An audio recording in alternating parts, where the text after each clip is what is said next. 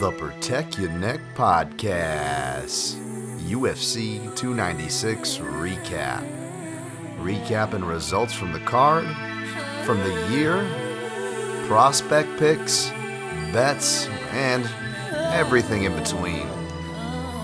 Let's go.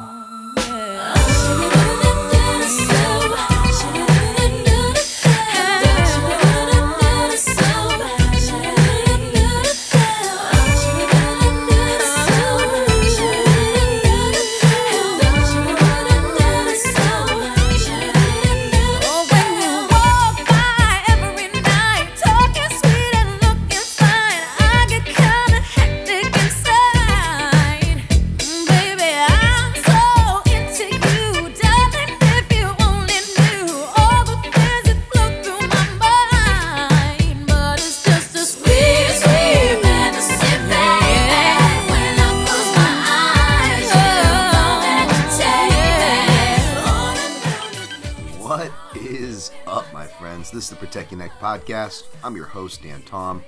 Analysts whose work you can find over at MMA Junkie as well as the ActionNetwork.com. But on this here program, the Protect Your Neck Podcast, we break down high-level MMA in a slightly different way. Nothing to really look forward to this weekend. Of course, I'm recording it on a Saturday as opposed to a Thursday. Been a bit of a crazy week. Apologies. I know there's The old Saudi Arabia sports wash is going on right now. Big boxing card. You know, usually don't see them stacked like that. But again, whether it be through boxing or even the UFC coming up this next year, I think we're all going to be familiar with that term. Regardless, what a way to start this show, Dan. What a way to piss off the demographic of MMA. Because, you know, keep politics out of sports despite, you know. We'll recap UFC 296. And again, like I kind of always say, even though it's us media that usually get the bag for, you know, interjecting the politics. Boy, do these pay-per-views, shout out to Bill Burr, feel like the, you know, it's like the Republican National Convention every time. But we had for an entertaining card, perhaps toward the end. Well, you know, the prelims started pretty hot. We'll check the timestamps if you're listening in the future, of course. That's going to be the focus of the show. So I'll timestamp when that starts. We're going to use the beginning of the show, though, to not get off track, but just to kind of tie up ends. We're going to, you know, recap year-end results before we recap the fallout and, you know, individual final card results for UFC 296. Thank you all for joining me, by the way. Great to see you guys. Jimmy Kudo in the house. The moderators with the mostest there. Ghostest, of course. Makoto Kayagoku, who I'm going to give you an extra shout there for contributing, one of many contributing to potential neckies, which we'll also cover here as well. But yeah, we're going to, you know, recap, you know, my prospects piece, main card picks, betting results. So analysis, forecasting, all the different kind of beats and hats that I wear. As an analyst, which is a silly title. As we see, you know, with the award shows, you know, that just happened, you know, with Fighters Only and some Karate Combat. I did go to Karate Combat, didn't go to the award show. And of course we had the fight. So it was a big, big fight week. It was pretty crazy. And, everybody feels like they're getting sick. And, I think between like going crazy on the workout schedule, finally getting that consistency I've been working toward and getting healthy, maybe burning the candles at both ends, and whatever I was struggling with sinus infection wise came roaring back, you know, especially after, like, we were joking at Karate Combat with the way it was packed in. We're like, yeah, even people that travel, like, normally on the beats and stuff, like, shout out to my guy Jose Young from MMA fighting, and other people who actually, like, travel. Even, you know, it's bad when they're like, yeah, if I'm gonna get sick, it's here. I'm like, dude, you travel all the time for this UFC beat for your work. But yeah, they definitely packed it in over at Karate Combat. Was fun. Was nice to see familiar faces, though. Maybe we'll talk about that. You guys, of course, can pitch your questions. You can direct the show. Keep me in line, maybe. Of course, you guys can contribute. Subscribe, like. It's all appreciated. It does help. You know, the show could use it because, you know, results-wise, you know, even like when we're going to get into, you know, Amazon shouts and listener stuff as well. Got the list here actually up for you guys. I'm actually prepared. But yeah, man, I was just even looking like there are no new iTunes reviews.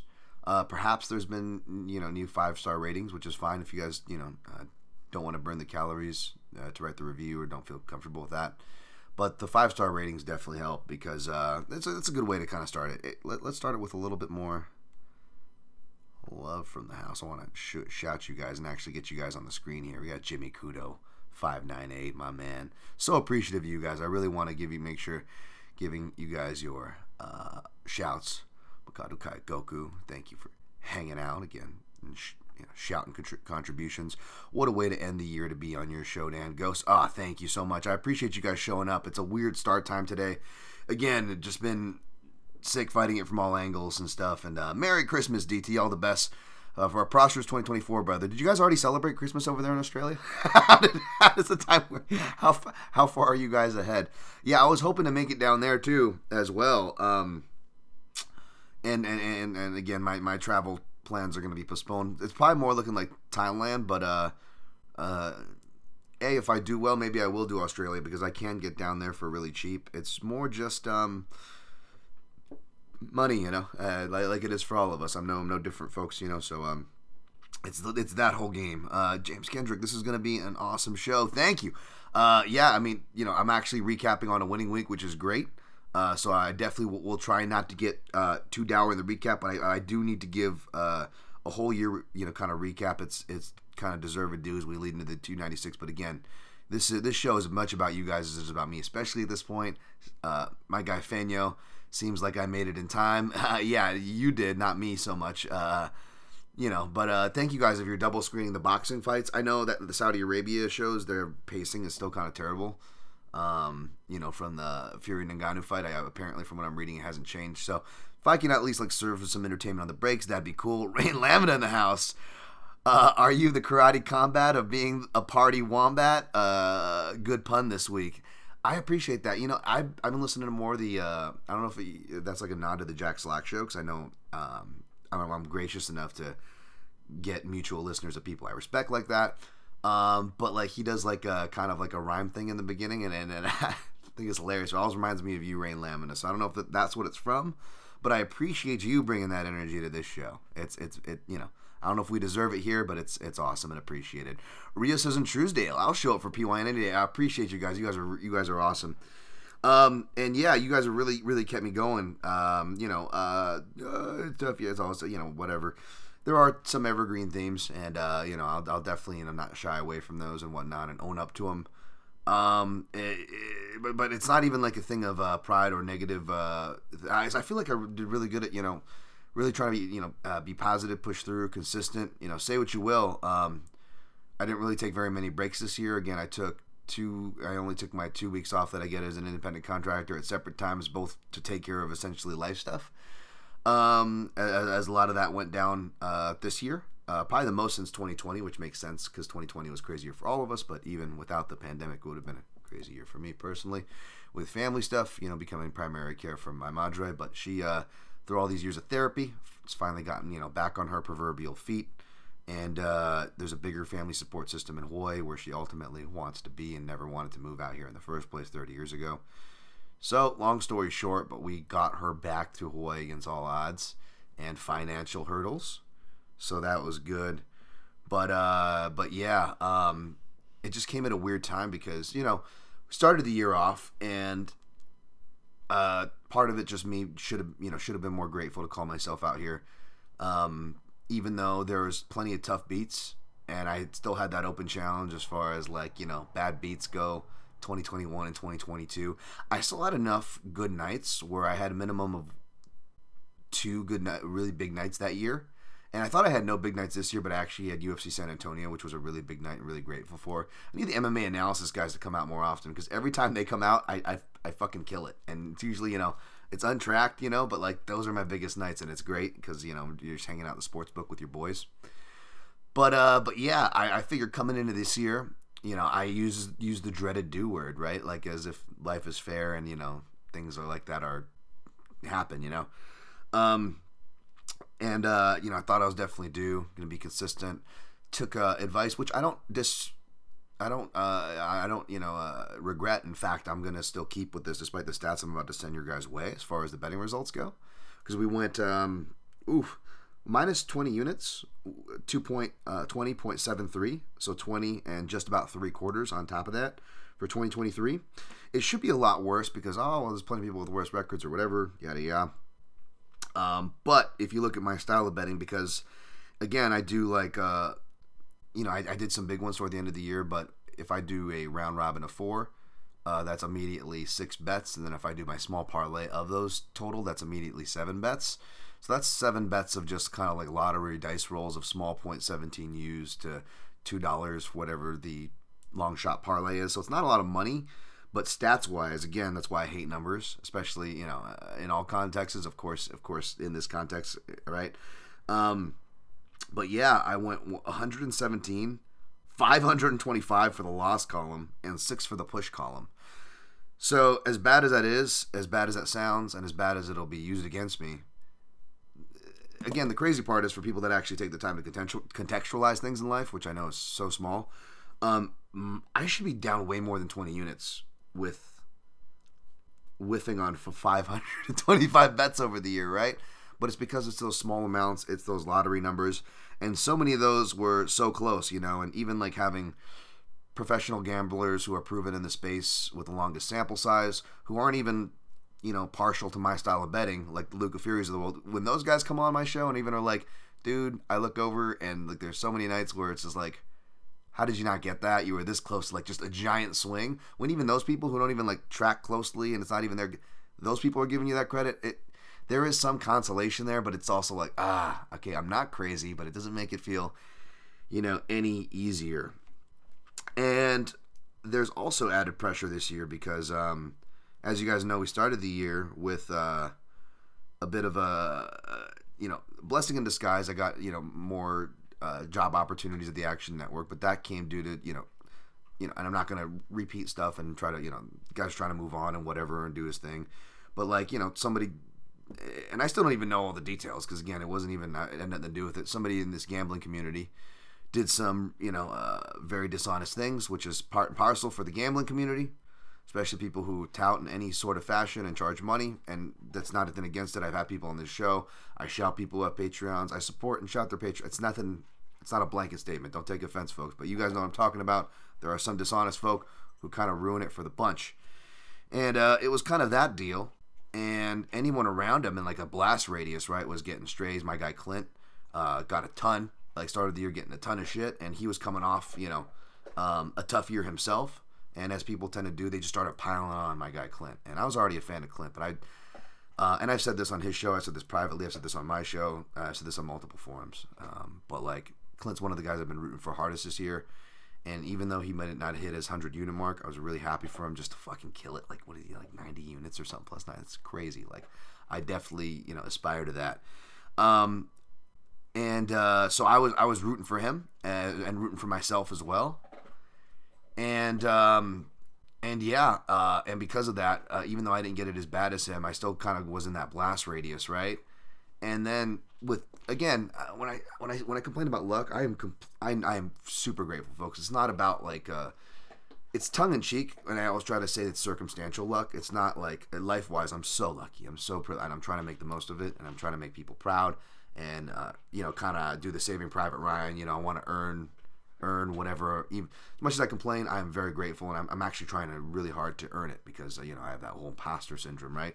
But when I talk about bad luck, it's more circumstantial luck, like the anger management movies, the Ben Stiller Meet the Parents movies. I can't enjoy those because I feel like I'm constantly in those circumstances, and sure enough, not just being in a blast radius and kind of getting shrapnel from something you had nothing to do with. That anybody that knows your character knows that you don't do that kind of stuff. I had another person in the gambling space come to me asking for help, trying to do something nice and donate money to a fighter. And that's another thing why, like, if karma was real, like the people that like I'm not special or anything, but like the one thing I can say about me is that when I win, everybody wins, that's the kind of person I am. I always share with his friends, family, you guys see me with like when I hit my big pots, I'll donate to animal shelters. And there's plenty of stuff that people in this chat know that I donate to, and I don't talk about because that's not why you should do it. That's not my energy. It shouldn't be your energy, in my opinion. You should give to give and just to help. And people that know me know I'm constantly doing whatever I can to help. And I don't, stuff that I don't even tell you guys about. So it's just really extra frustrating, right? That, like, you know, to not just get the shrapnel, but also back to the story of somebody coming to me. It's like, oh, wow. Is there someone else in this space, in the gambling space of all spaces, that wants to give back? Oh, surely I'm going to help this. And I helped this person donate some funds to a local fighter in need using my connections with Extreme Couture, which I don't usually use even for, like, gambling. You know, no, but when it comes to, like, positive stuff that I don't tell you guys about, yeah, I will use my connections in that when it comes to actually helping people. And I did so, but apparently these funds that were used to help a fighter, you know, again, I don't even know the story because, again, it had nothing to do with me. Collected or something in a dishonest way from this person, again, in the gambling space, dealing with money. This is why I don't even like to deal with money, even in a positive thing, because there's so many of these stories, right, just within arm's reach, where it goes wrong, whether it's ill intentions or good intentions, right? So part of the reason why I don't like to charge and stuff, not just because I'm like, oh, I'm some moral good guy. Like, no, it's more I'm a bad businessman, and I'm afraid because a lot of people have ruined it for all of us. And because that happened in such close proximity to the other thing that had nothing to do with me, I started getting that huge wave of trolls that my guy Clint was getting. And, you know, some dude who was like a tout in this space, and I don't even like repeat his name, it's not even worth it, but came at me hard, you know, and then also, again, because just timing is just so perfect, right? I do a spinning back click show, and I made the joke, the colonizer energy joke with the Dricus du Plessis, and then I get the whole South Africa, and then I get that whole, so I get like these multiple, I get like the MMA chud, kind of like, you know, neo-Nazi, right, ultra right wing crowd, and then I get the betting crowd all at the same time coming at me. And back to the 5-star ratings and reviews, why that's important, even though, you know, I still think I'm in the 4 point something range. Like, I went down a decent amount of points and then had to go back up, and I'm still not even back up. And you'll see it's, like, all fives or you know, all top ratings or all, like, bottom ratings just from getting bombed on from, you know, comments. And my listenership has gone down this year. My listenership was never great, guys, for example, but my numbers went down. So all that stuff really stressed me out. And this was only, like, the first third of the year, first quarter to first half, under the first half of the year. Like, this is between the first quarter to the first half of the year. Like, we're like one-third of the year, not even way. This is supposed to be where I'm doing good. And on top of it, my bets are eating shit, which is only giving the trolls more to do with. And I'm used to losing, and it's part of the game long-term. And to my credit, I've been doing this longer than most. It's even though I consider myself a noob in my head, you know, you want to talk consistency, I've been doing this longer than most. As silly as getting on YouTube and breaking down fights is, for whatever that's worth. But that makes the losses even harder, right? And then I finally do get a big hit. I think it was the Suhudo Aljo one. I get the Ninchukwu by sub by plus 1,000. And because I had the tough year in 2022 and 2021, even though, you know, I'm trying to, like, you know, downgrade it and say, you know, I wasn't grateful enough. But the truth is I had a tough year to the point where I wasn't able to do the charities and donations to animal shelters that I usually was able to. So when I hit that Ninchukwu, I was so happy, and it just came, you get the adrenaline of a win, which I just needed at that point, right? And then I got to do a good deed as well. But my dumb ass posted the name of the hospital and stuff so people could still look it up. And this hospital that's like almost like family to me and stuff, they've got like pictures of my dog. They give them, like, my dogs like special treatment and stuff. Not that they need to, that's not why I donate to them, but just to the point of the relationship we try to cultivate with communities. They were getting harassed by these fucking incels, you know? Like, it's bad enough, I gotta get it, you know? They were getting it. And girlfriends and stuff and people and family members, I had to privatize my account because more from the right-wing chud side, they were just getting, like, just racist, I'm gonna, you know, I hope you get raped and all this crap. Like, this is the first half of my year. And then you know, my mother gets to go finally, which is great. You know, she gets to go back to Hawaii. But like, again, through, and I'm not going to get too personal into it. It's like, you know, but like,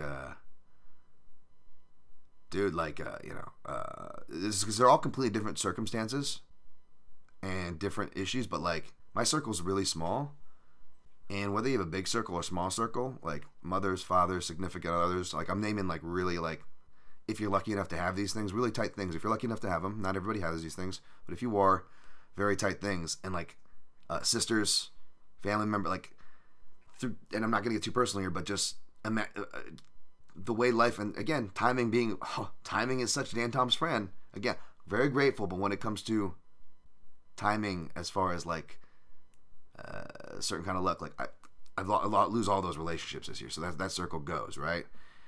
And it's just like you know, so just gotta take care of my dogs who, you know, cancer scare number 47 with this dog. I start the year with almost, you know, talk about people you few people you have. I haven't gotten to train with a certain coach because of health issues that we almost, you know, literally almost died in my arms to start the year, which is huge PTSD, almost having somebody, actually they literally did die in the arms and we had to resuscitate them to life. And if you guys know my history with coaches dying, I've got a really long fucking history of that already. So it's like all this shit's happening like all this year, right? And I'm like, well, by the time like all this shit happens, by the time it's like the back half of the year. And what am I doing? I'm still hitting you guys. I'm upgrading the show with thumbnails. I'm doing more top fives, evergreens. I'm doing judging and referee training, right? I'm getting back in the gym, right? No excuses. Working hard, grind set, consistency, positive mindset, you know? Plus already entering the year being due and then getting this shit for the first half. All right, silver lining. This last half of the year is going to be it, right? Anakin Skywalker, right? And yeah, so it's just like... Oof.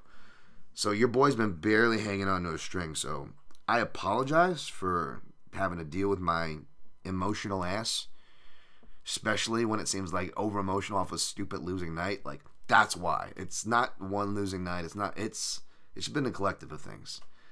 And, but again, because of capitalism, it's like, it's really hard to take breaks, right? You gotta be consistent. You gotta be grind set, dog. You gotta push through, dog. And yeah, man. So it's what it is. So I was really hoping this year to, like, you know, I was taking a, you know, I was having a conversation with an MMA coach, not Nick Zick or anyone like, but another really well-known one. I just don't like the name drop.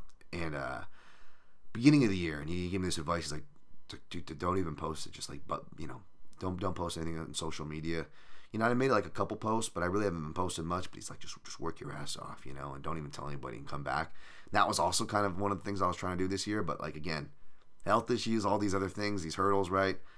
And I'm still down like 15 pounds walking weight as I talk to you guys right now. So I'm making progress. I've just kind of plateaued at this point, trying to get back down to the 180s and 170s. I was over 200, right? Like 209 walking around, right? I'm like 190s in front of you guys right now. But like, yeah, so I'm making progress, but man, just like, I really wanted more results to show you guys, you know, a better version of myself, which I'm apologizing for not giving you guys. And on the results side of the numbers, I definitely didn't deliver on that. You know, but yeah, you know, even if I didn't have a fight this year, you know, like I was, you know, shout out to Mark Fellows, and, you know, I've been telling you guys, I've been trying to plan my trips, and I had to postpone that because, again, money-wise, and good thing I did because I didn't count on my luck to turn around, because if I did, man, I'd be stressed even more right now. Trying to actually, like, give myself my deserved due time off, which it's not happening this year. Maybe February now at the earliest, which I'm doubtful of that. But we'll see how this next year goes. But, yeah, so sorry about that rant over. But that is kind of the context for the results, and was hoping to just have, you know, just something to show you guys, and kind of swinging and whiffing on all fronts, you know, no fights, no glamour picks, no travel picks, no betting results, no Charlie Sheen winning, as fake as that is, the social media engagement world we live in. None of those Rudolph games this year. So what we did do, though, for what it's worth, is, again, as hard as I am on myself, so even though the results aren't there, the analysis, I would argue, you know, I would argue is right. You know, we talk about we'll talk about you know, the rounds and the betting stuff that does come through, but prospects, again, looking ahead, it's not my beat. I'm not going to pretend to, you know, take all the credit. I really want to shout out analysts like Ryan Wagner of the world, journalists who are just excellent on the prospect beat, like my guy Nolan King, who definitely deserved the nominee, just like my guy Aaron Bronstetter, if not the award outright. Obviously, there's people that weren't nominated that should have been nominated that deserve the award, the award outright. But I don't want to get down to that rabbit hole, obviously. Just trying to shout my dudes who have helped me with this article piece, and accounts like the Surfing Moon Wolf for the Asian scenes, the Fedor's nephew, posting Russian stuff. That stuff's always very helpful, and I really try to shout out everybody in that regard. But yeah, the prospects that I said was going to age well, that I have pinned in my profile, I had Dan Tom MMA. We went 33-4 in that. Only 11 decisions with a 67% finish rate. So my dyslexic ass switched the 7 and 6 around. Which, we could have maybe gotten there if my guy Matias Camillo, he actually took a title fight on 2 days' notice. But because he took it on 2 days' notice, wasn't able to hit the championship weight, and the opponent turned him down for the fight. So that fight's no longer happening. And then we have got Makoto Shinryu is impending rematch for the Risen New Year's Eve show with Kyoji Horiguchi. And again, I'm not saying he will win that fight, but if he wins that fight, I suspect just because Horiguchi tends to lose as well, seems to be in spectacular fashion when he does lose. If he does win, it'll probably add to the finish rate, but we'll see how that goes, of course. For you JMMA fans out there, you are already familiar. Main card picks for this year, we went 128, 85, and 6, which is really bad for me, but still, sadly decent if you're being honest with yourself, because anything around 60% is decent picks wise in this game. It's so volatile. But we went 59.82, so practically 60%. And again, even though the matchmakers have actually been better at this last half of the year, and I want to make sure I'm giving them that credit. I was just, and again, not to name drop or whatever, it wasn't Joe Silva who made an appearance on Sucker Punch Brian's bar. But no, another noted matchmaker who I've been in contact with and had the pleasure of really getting to know this past year. I was just talking to him, and I'm like, man, you guys and referees, I think, are just complete different jobs, but probably the toughest jobs in their own ways. But yeah, you also have to keep taking for account that, the first half of the year, it was just unranked heavyweights force feeding us on those main cards, those really bad fights, and then we still have the overall level of Apex level of fight cards. So while they're still burying flyweights and meaningful fights on prelims, so it's it's hard to, even if I did well in the stat, it's hard to take that stat too seriously. And again, I already covered the betting results. Again, minus 20 units for the year. All right, gonna go to you guys, and we're going to do chat. We're going to do shots to listeners in the chat. And I'm going to shout also you listeners in your Amazon, what you guys bought for Amazon. Yeah. All right. So hopefully I didn't fucking bum you guys out too much with that recap of the year. I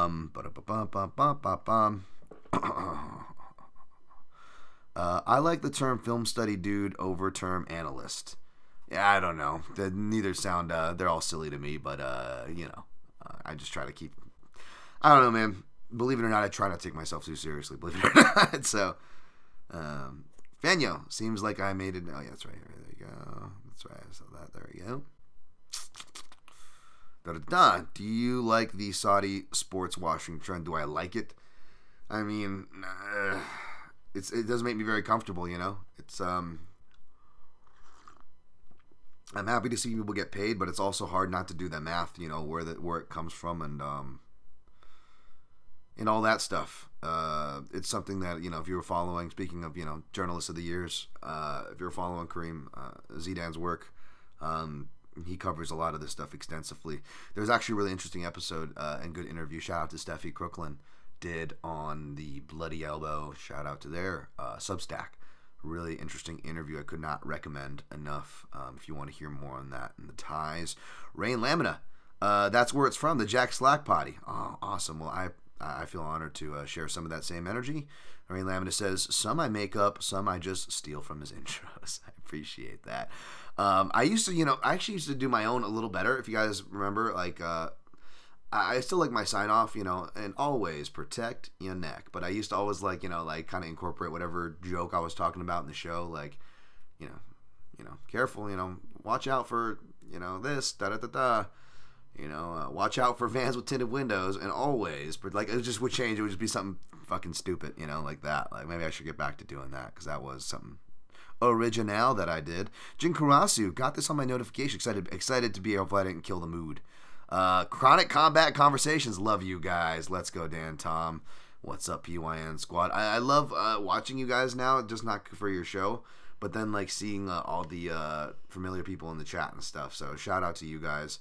Great show, and definitely solid people in the gambling community. James Kendrick, I hate people who question your character when you do good stuff.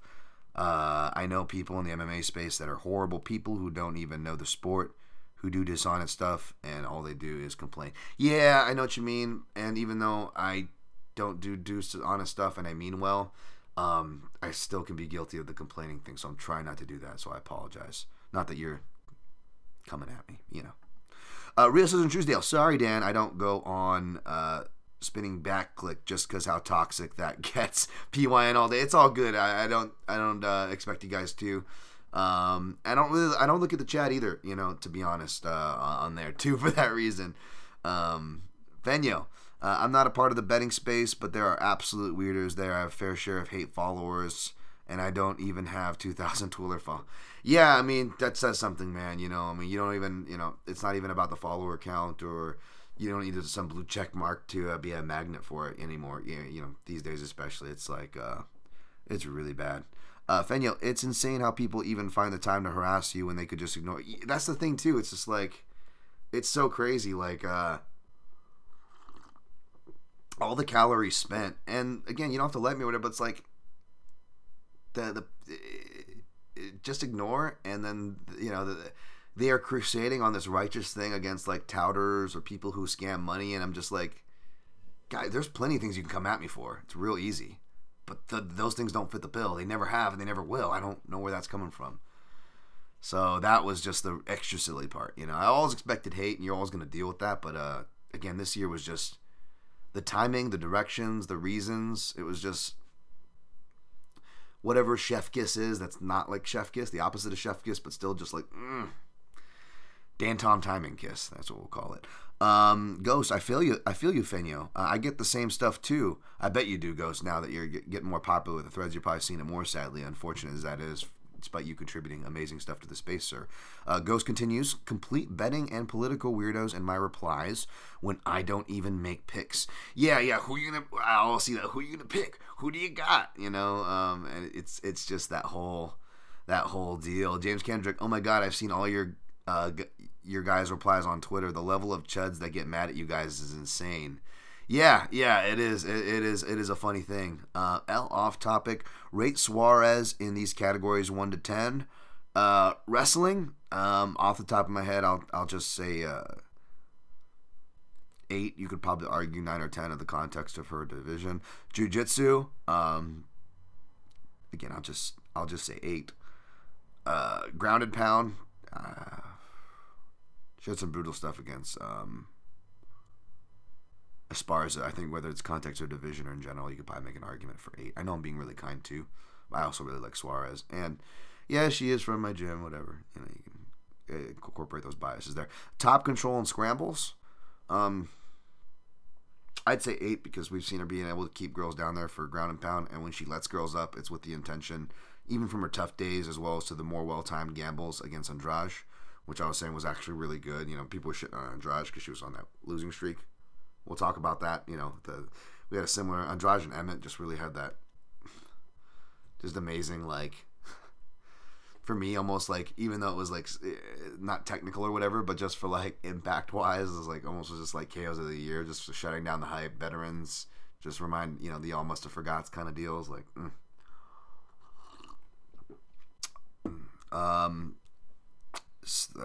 L adds. Also, would you pick her to beat Zhang? I think she's got the best chance to beat Zhang Weili. That doesn't mean I'm going to pick her. And we all know that the chat wouldn't let me out alive. I would get the most downvotes. I would. Well, the way to turn the rest of my audience is to pick against Zhang Weili. Obviously, I wouldn't let that stop me. You guys know that I pick against my biases all the time. But yeah, it's definitely the interesting matchup. Jimmy Kudo, is that you, Yusuf? Suarez ain't beating Weili. Keep dreaming, Judd. Oh my, Jimmy Kudo's good. Jimmy Kudo's thrown down in the chat. I love it. The moderator, he's throwing the gloves down. All right, guys. I'm gonna appreciate you guys. Gonna way to support the show again. I don't deserve it, especially you know. We're gonna keep it more positive. It really was. Even though it wasn't a big one, we're gonna get to the recap here shortly. It was much needed. It actually did help. You know, just honesty and vulnerability. It takes bravery and strength, but that's unfortunately that's not how it's looked at. And despite that's not how it's looked at, you know me, I still gotta be honest and you know, a little too vulnerable for my own good. But it is what it is. So if you guys want to support the show, which is free, of course, you know, 5-star ratings and reviews on iTunes. No new reviews, but again, the 5-star ratings really help. Again, I got bombed this year. I'm still trying to recover. All my numbers in multiple ways, folks. So any of that would help. Like button, subscribe, shares. Those are obviously the biggest things you can do. Those are free of charge. But if you would like to support, you could go to my website, the support site, this is the website that supports this here program, the Protect Your Neck podcast.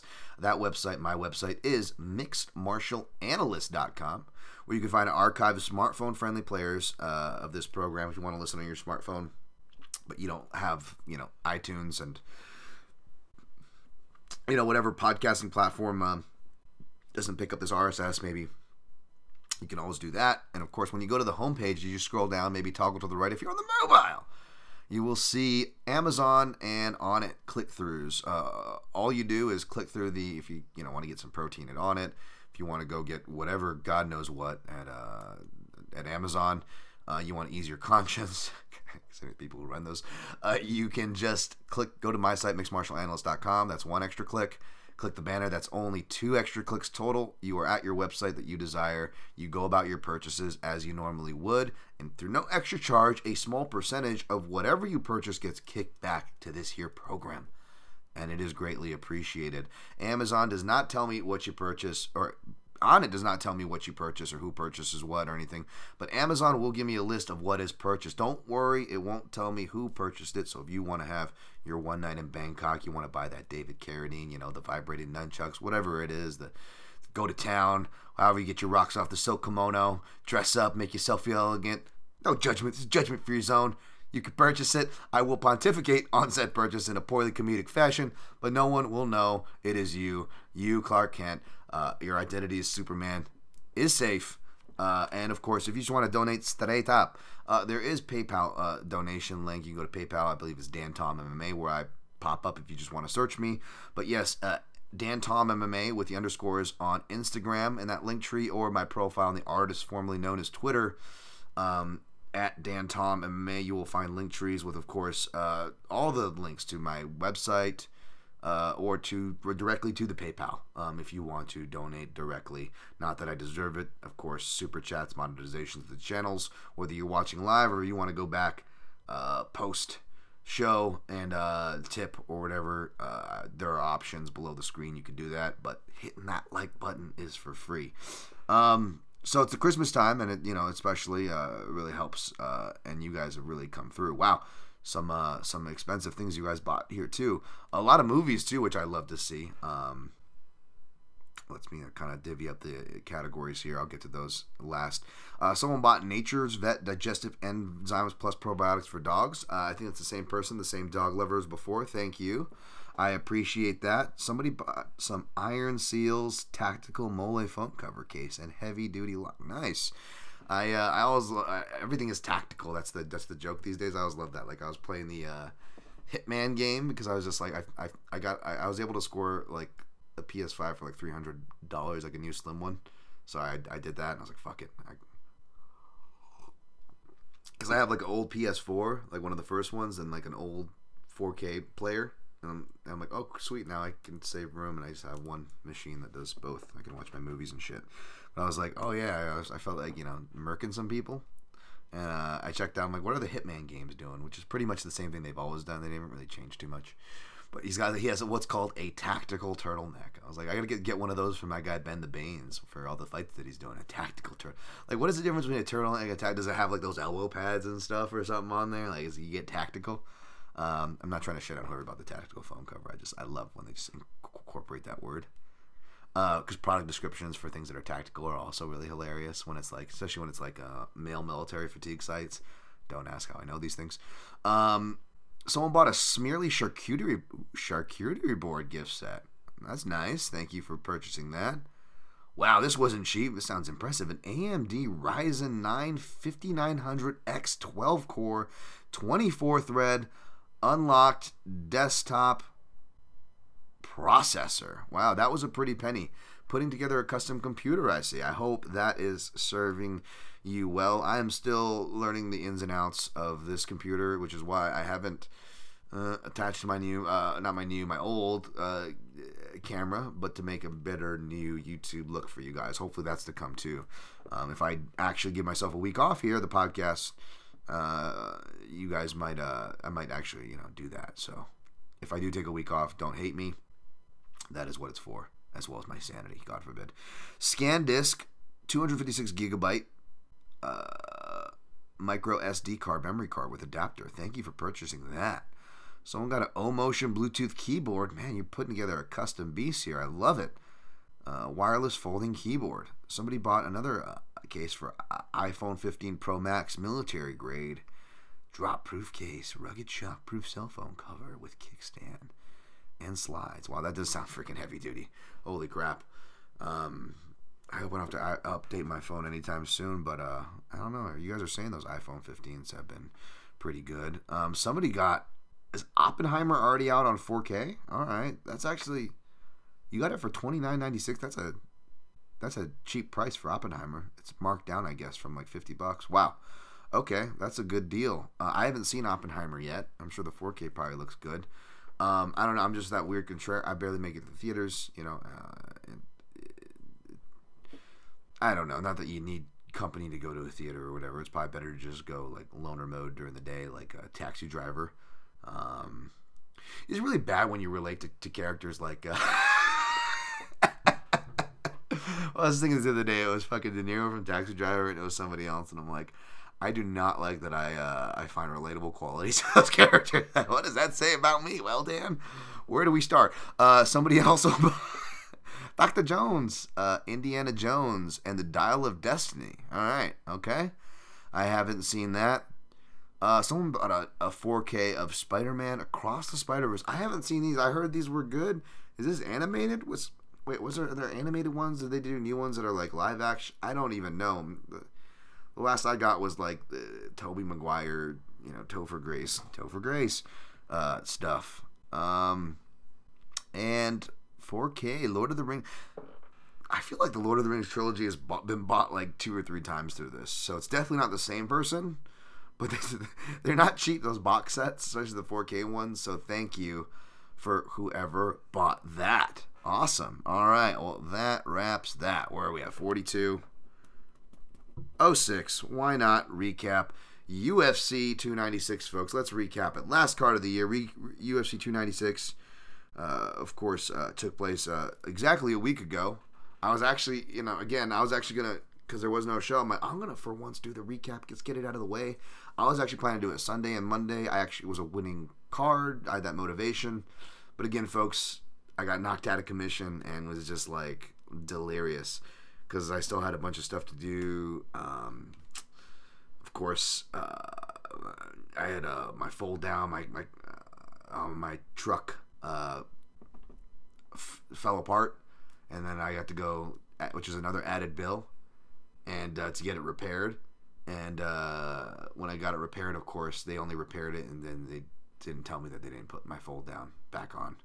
So now I'm back at square one at this fold down that I was saving up for, and finally was able to purchase in 2020. We didn't able to get it on back order. It's the custom Protect Your Neck piece, right? The one thing I have that's Protect Your Neck. Maybe I'll get you guys actual merch and get shit I can make money off of instead of shit that costs me money that I'm looking at right now and it pissed me off. Because it took me to 2021 to get it, and then it took me to 2022 to install it, and then it falls off, like a year later, and then they don't even warranty their fucking work. Fuck the dealers, by the way. My God. Like, damn, why would you have gone to a dealer? Because it was supposed to be warranted was the thing, And I've got a weird obscure vehicle they don't make anymore, so we'll see. I'm going to find a good custom shop. Anybody knows a good custom shop in Las Vegas for off-wheeler 4x4s for FJ Cruisers, let me know. But yeah, we are on, that's not what this is about. This is 44 minutes. Let's go to UFC here. Got the results pulled up. So we went, it was a winning night small, 1.33 units overall. We went 7-5 in picks overall, 3-2 in straight plays. Would have been 3-1 if we didn't add that one, but we'll talk about that. 0-1 in props, 1-6 in round flyers. A little diehard action there. We have to go diehard at the end of the year for good luck. 1-5 out of the round robin. Unfortunately, we weren't able to use the diehard. My favorite scene where it's like they play the good music for the bad guys. I love it when they get the vault open. They're like, "Merry Christmas," you know. It's so great. Like. And he's like, it's that whole scene, and they're opening the vaults. Like, I want to get good at editing where you can like put words over it, you know. And you like there's that one meme where it's the guy shaking everybody's hands, right? And they just add like names and like a context to it. It makes it like a funny meme video. I want to learn that because I want to do the Die Hard one where it's just like when the vaults open, you know, and like the FBI is thinking like, oh, they must be sweating their balls off on there, and then the, you know. The guy that plays the police chief, who's the bad guy in the Breakfast Club or whatever, he's like, oh, the mayor's going to have my ass. Like, I'd put, like, you know, like, CLV bettors who think they got the best of it and, they, you know, they don't realize. Then I put, like, the sports books, oh, the mayor's going to have my ass. And then when they're in the vault flipping the things and he's going, ooh, you know, like, it would be, like, each bet that you got, you know, Pantoja, Pantoja minus 175, you know, Edwards minus 155, you know, flashing on the screen when he flicks the nipple of the thing. It'd be like you say you had like a WMMA bet or whatever. Like that's where that would go, you know. And conversely, I thought about doing the opposite for like, which is a lot, really graphic, classic Dan Tom, inappropriate. For all my losing nights, which I would get much more use out of this, is repurposing the American History X, you know, shower scene, you know. Each guy that comes behind Edward Norton is the bet that you miss, like, oh. Jesus Christ. Wow, Dan. Wow. Yeah. And of course, since we only went 1-for-5 in the round robin, we went 0-for-1 in the long shot parlay. And we were really close to hitting. We just needed 2. We got 1. We just needed 2 to hit profit on there. And we hit one of the most, you know, there weren't big legs. You know, the biggest leg on there was like a plus 400. I had 2 of those, and we hit one of those, which we'll talk about, but not enough. So let's go to the results. Of course, at the top, Leon Edwards defeated Colby Covington. Yeah, I mean, all the talking points kind of been beat to death, so I'm definitely going to try not to beat a dead horse. And not that I'm a victory lap guy, clearly. Even less room to do that after the fact. And to be honest, like, I wasn't the only one saying that. I was surprised that, like, not so much the commentary because, like, you know, DC and Rogan, I couldn't think of, they were showing their ass on how little tape study they did all night. Like, who's ever done this to this guy? Who's ever done this to this guy? Earlier in the card, and, like, you were just like 3 people? What are you talking about? Did you even watch it at DC? You know? So that didn't surprise me, but I felt like everybody else was surprised. And not just generalizing from takes that I saw across the timeline, but also the betting line can be a good indicator of these things too, right? Where the general opinion is, even if you're not a better folks. I know a lot of you folks aren't betters on this show, but that is one kind of cool thing, if you will, about the betting lines. It'll kind of indicate where public opinion can be at, whether you agree with it or not, or is regardless. And yeah, I was just surprised to see this close of a line, and the fact that I was able to get it at minus 155 was silly. I'm glad I smashed it. As much as I love dogs, and clearly that's my style, I do need to be better at smashing these spots, especially because I love to take these flyers, and that tends to dig in on your profit.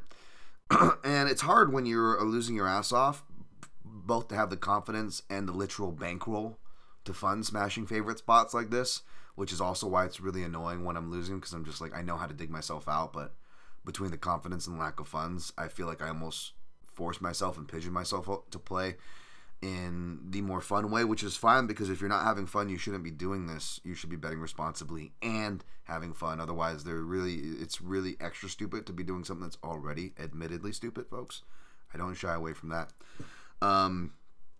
But yeah, it was kind of silly to see that low of a thing. And I'm not going to be like, because I feel like the whole analyst space knew.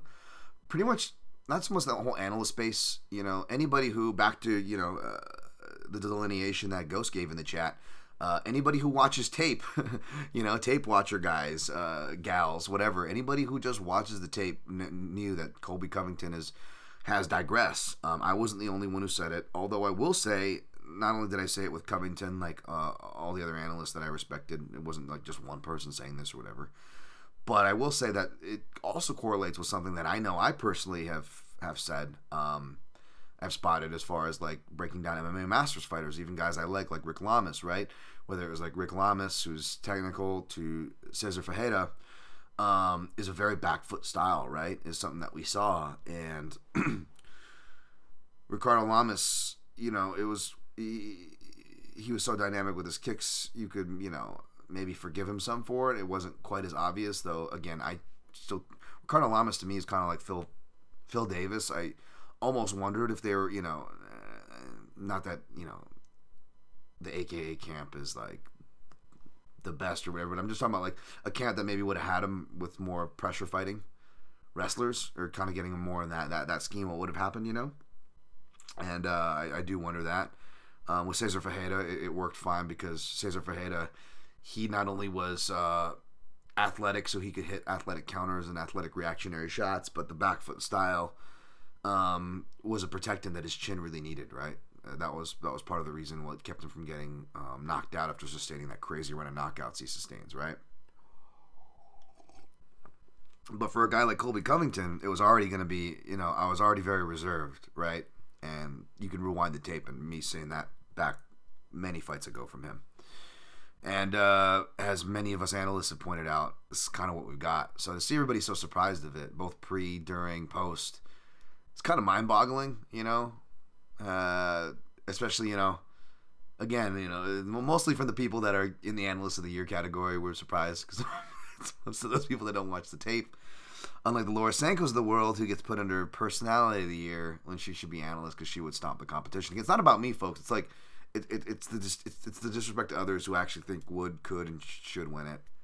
You know, the Jack Slacks, the Heavy Hands guys. There's plenty better analysts than I, but just more, you know. Anyways, I digress. And that's nothing against people I know who work, and some have recently announced that they're moving on from Fighters Only, and I wish them the best. It was never anything against them. I know how it is. It's not nothing to do with that. It's just, you know, it's what it is there. But yeah, Edwards had a very Edwards fight. You know, it sucked because if we just needed him to win at this point to secure a victory. But if he were to gotten the finish, it would have been a big swing, because I had him in the round robin, which would have paid a few $100. For that, paid off the round robin. And then if that finish comes in rounds 3, 4, or 5, you know, that's an extra, you know, $400 or $500 with the untracked tickets. I put like 33 units on the rounds, so it was like 5, 7, and 900. It's Ice Cream Man. Hi, girl. Sorry, why is that your first thought, Dan? Wow. Yeah, you guys can hear it there. Oh, Jesus, this is still around. It kind of warms my heart, you know? In an age of not-so-innocence, we're afraid to knock on each other's doors. There's an ice cream man. Sure, this neighborhood's sketchy. You guys ever see the original Assault on Precinct 13? Yeah, Al Pacino look-alike there. Can I have a vanilla twist? Oh, it's so great. They could never remake the movie the way that original one was. Sorry. Shout out to my guy Kyle Mack. I need someone on here just to talk movies with, man. I need like Zane or like Kyle just do like a movie podcast or something. I need someone to talk movies with. But yeah, if Edwards would have got that, it would have been a big swing. Of course, it was not meant to be. Edwards kind of fought his typical fight. You could credit it because he wanted to go for finishes in the certain points, but he did it, you know, via submissions and jumping for risky things, which was, you know, doing that whole proving a point thing. And it was one of those classic Leon Edwards fights. Like, he messed up Covington. I don't think we should be shitting on Edwards for it.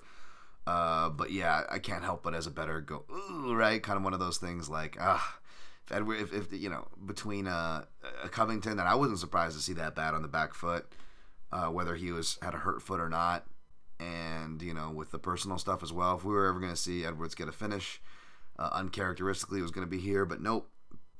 That being said, I still would think that, I would hope that this would give us, you know, even though I think Bilal has a much better chance to upset the odds like he did with Luque and flip the script, because MMA rematches don't go alike. That being said, my read on Bilal has been pretty religious. I mean, you could go through his sample size, and left-sided strikes are just not his friend. I don't know if it's something visually. He just doesn't see it, and it just brought out the best in Leon, and I would probably pick that the same. And even though I got burned here by Leon inside the distance, and I feel like everybody, the classic I always talk about, they get burned, right? And it's just like, why is this person so adamant about not going this way? It's like, they may have good reasoning, but good reasoning or not, a lot of times it's, and I'm guilty of this too, it's like, oh, you got burned by this person. That's why you got trust issues. We all got the trust issues. Because of that, I think maybe Leon probably does get the finish next time, you know, if he goes against Bilal. Or Bilal gets the upset. Those are the only two plus money outcomes I would look to bet.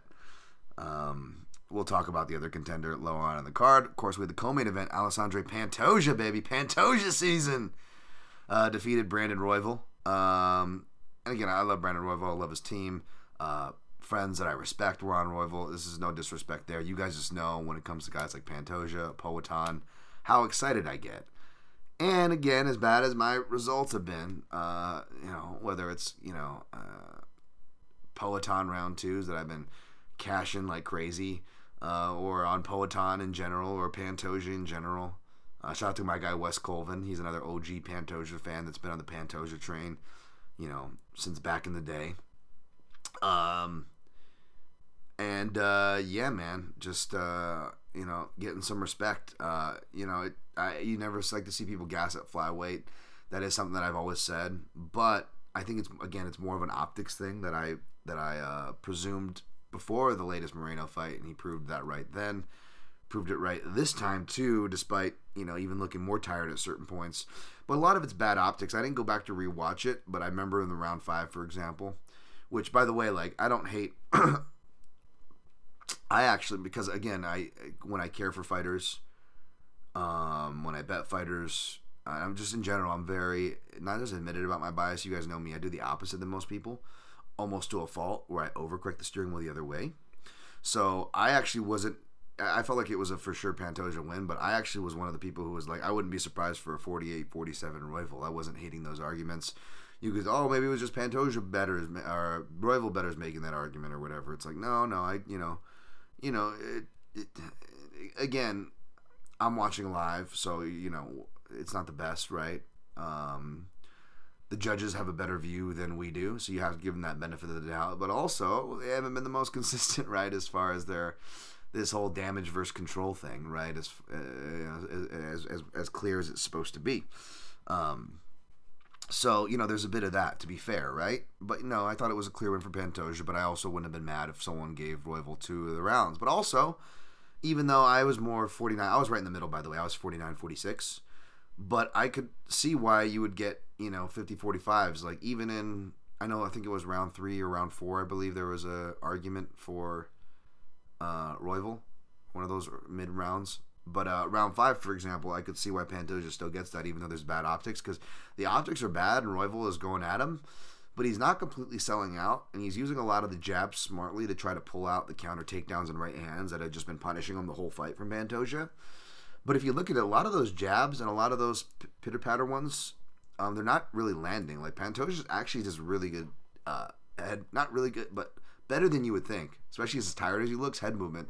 And I would argue he's actually slipping in the majority of those jabs, to where I was watching that 5th round going, ooh, between his optics and just the numbers being put out, this is going to be a really bad look for Pantoja, because he's actually slipping these, but people aren't going to see that, you know? And to the credit, or maybe not to the credit, but in defense of those judges who gave 50-45 Pantoja, perhaps they saw what I saw there, right? That those weren't landing. It was more just him looking tired, and although fighting spirit is a criteria, you know, how much is that going to outdo actual takedowns, advances, pitter-patter, or maybe not the closest submission attempts, albeit, but secure, we're not going anywhere. We're working at my pace, and I'm working still at the end of the day toward finishing the fight, you know. And also, as a ground person, and I know, you know, this is, you know, again, I think I'm pretty fair with my biases or whatever, but like I think that there was a lot more going on the ground than people realized, whether they were on the Pantoja side, Royval side, or just neutral about this fight as a viewer. There are a lot of intricate passing stuff. I didn't get a chance to go watch or read my guy Will's Open Note Grapple, who I try to share a bunch of his stuff because he's an excellent analyst, particularly obviously in the grappling realm.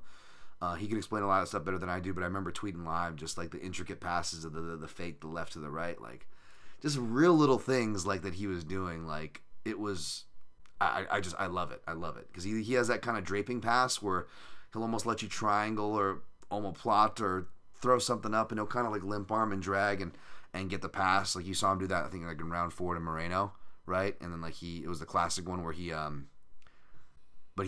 advanced too fast, went to the mount, and then fell on his back, but was still able to hit Moreno with solid elbows and an up kick that arguably won him that round, right? You'll see him do stuff like that, and this time he was kind of baiting that direction, that drag off to the left, and then he would kick back or cut through the other way after doing some misdirection shit. It was fucking cool. Go check out Open No Grapple for better descriptions than I can give you. I haven't gone back to watch it, and even if I did have the time to do that with a fine-tooth comb and specialize in that stuff, I doubt I could do it as good as these people. Again, folks, it's not about me here. I'm never saying I'm the best or anything with any of this shit, whether it's silly bets going into a card or some overarching award shit. Like, no, I give credit where credit's due. There's plenty of people I put above me and try to share everybody around me. Again, that's the ironic part, right? It's just like, if this karma stuff was real, it's like, wouldn't you want guys like me to win? Like, the haters that blow me away, because I'm the kind of guy, like, say what you will, I'm not perfect, and I'm not everybody's cup of tea, but, you know, I'm a kind of everybody wins around me kind of guy, you know? I don't know. It's like, don't you want those people to win in life? I don't know. It's weird.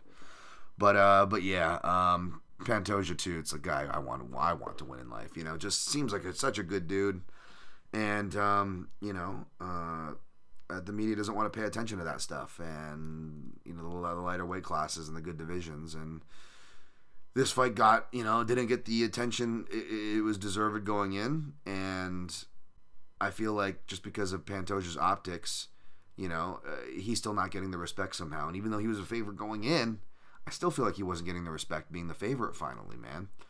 And that's why I posted he was my fighter of the year. Of course, Junkie, we gave it to. I can give this away now because we already have a reaction video out. We give it to Sean Strickland. It's fine. Stream Couture gets one. Obviously, that's fine. You know, on paper, there's no standout people, right? There's like everybody's pretty close in that group. It's not like Pantoja stands out crazy. It's not like Strickland stands out crazy, so forth. So I'm not sitting here saying that, but it just proves the point of just like I felt like we're back in high school. Like again, we're. You know, instead of talking about this amazing flyweight fight or giving fights the credit they're due, we're talking about the fight that happens outside, you know, which, you know, MMA Junkies Fight of the Year, involving MMA Junkies Fight of the Year, and of course, you know, third Dricus du Plessis, which just looks like, you know, again, Sean Strickland looks like that, just like, you know, school shooter kid, you know, looks like he drives the Mustang 5.0, he's got the Dickies, right, the oversized white shirt and the Dickies, like, Sean Strickland is that dude, right, and then Dricus, like, I remember before they had the fight, they were showing them together, and Dricus is, like, giving him the finger and, like, taunting him. You're like, oh, this is going to go well. I was like, I just thought of that. So I posted that Nick Diaz thing. It's like, you know, these people, they want to act all tough and get in front of your face because the cameras are on, and these cameras are in my face, and I'm like, I feel like I'm back in fucking high school again. And I was like, I don't know Sean Strickland, but I feel like he relates to this quote right now, and if not, the literal picture of this is that quote, like, we are back in high school. And sure enough, the jock and the crazy, you know, the crazy outcast kid are fighting, which was usually, I guess, you know, I guess in a lot of ways, sorry, I was probably that crazy outcast kid because I was always fighting the jocks, I feel like, because half of them were my friends that I grew up playing and ended up being on the football team, and then I would like do their practices unofficially with them, even though I wasn't on the team, and then I would just get in fights with the fucking all the douchebag jocks that weren't my friends. Yeah, so I relate to that. But yeah, and then just, of course they get in a fight, and we're back in fucking high school again. And all the media people who you want to accuse of being nerds that never got that credit in high school, and you want to accuse of taking shots at the pro athlete. I'm not saying that stuff doesn't exist. I know my guy Bill Burr always talks about that. You know, as much as you want to accuse us of being that, at the end of the day, it's like, no, my colleagues, you know, we feed into the same thing, because at the end of the day, what gets the nudge? It's what's popular. It's a popularity contest. You know, we can shit on Fighters Only for like doing the most overt, disgusting versions of popularity and engagement contests. But really, we're not much better when we look at who we vote for and who we have a chance to vote for. And I realize my guy, one of my favorite fighters, got it last year, Poatan, which was more kind of just funny, tongue-in-cheek, as is a lot of things with Poatan, because it's hilarious. But, like, it was kind of like, and I even said this when we were voting, I'm like, I'm sorry, guys, I know we shouldn't take this seriously, but I still don't forgive y'all for giving it to Usman over Du Bronx in 2021. Because Usman already had strong 2020 years, 2019 years, where he won it, deserved to win it, from many outlets, including our own. And we're going to go give him more again when it wasn't even that great. You know, like, I don't, he beat, you know, and again, Masvidal and Covington, as much as I've defended these guys in the past, at the same time, I've also been on the other coin when it's been appropriate, which was like, yeah, these aren't rated that high at this point in their career, you know, where they're trending, where they're at. And they've had plenty of years at the top, and they could still have more. And because they have that popularity, even if they don't have a good one, they might even just be nominated just because of their fucking name. Whereas, you know, shout out to Heavy Hands. They say the brave Brazilians, of course, minus my terminology on this podcast, Brazilian war horses, right? They take the long road. They're not supposed to fucking be there. The RDAs, the Du Bronxes, and you know their time up there is going to be not long, even though they're good and they deserve it, just because it's the nature of it. And they compete in and these guys that I'm talking about actually compete in like really tough divisions, you know, lightweight, right? For Du Bronx, flyweight for Pantoja, and it's like, you know, as much as I love Du Bronx, I didn't like his chances, right, for the next year. And sure enough, right, as much as I like Pantoja, and as much as he's proving he can fight in 5 rounds, it's like, dude, it's so competitive. And Pantoja admits he's like, anybody can beat anybody. And instead of like realizing that a talented weight class, people are using that to shit on flyweight and Pantoja instead of correcting course like they should have fucking done years ago, because they are wrong by disrespecting the fucking division. Going, oh, it's not that good because anybody can be anybody. I want dominant champion. I want John Jones. I want Dick the Shuck undefeated. I want to coattail on other people's because I can't do shit. Right? Oh, I fucking hate it. No, we don't want somebody that's a good dude, a good person, a hard-working person, you know? Those bullshit values everybody espouses. Oh. You know? It's like, no, we don't want, I don't know, entertaining fighters who actually fucking fight and put it on the line. Don't cherry pick. Like, I don't get it. I don't get it. You know, and I even made the joke too when we were doing discussions, because they were talking about like somebody like I forget, from one of the awards, and someone brought up Makachev, and I'm like, listen, Makachev's going to be deserving for a lot of awards for a lot of times. Everybody, there's already a giant queue of people lining up to get on their knees. Do we have to add ourselves to that queue, or can we use our platform, our time, and our energy to, God forbid, give some fucking shine to somebody else who actually deserves it too? So yeah, Alexandre Pantoja is my fighter of the year. If we're not giving it to guys like Pantoja, Du Bronx, Glover, like some of the most gems of the sport, like with the stories that they have, like overcoming physical, poverty, lack of parental figures, biological, like fucking things where you're not supposed to walk right in Du Bronx's case, like politics of the like so many hurdles, so many levels, so many parts of their life from start to finish. They're not supposed to make it. And they fucking made it. In style. If we're not giving those people Fighter of the Year, what the fuck is the award even for?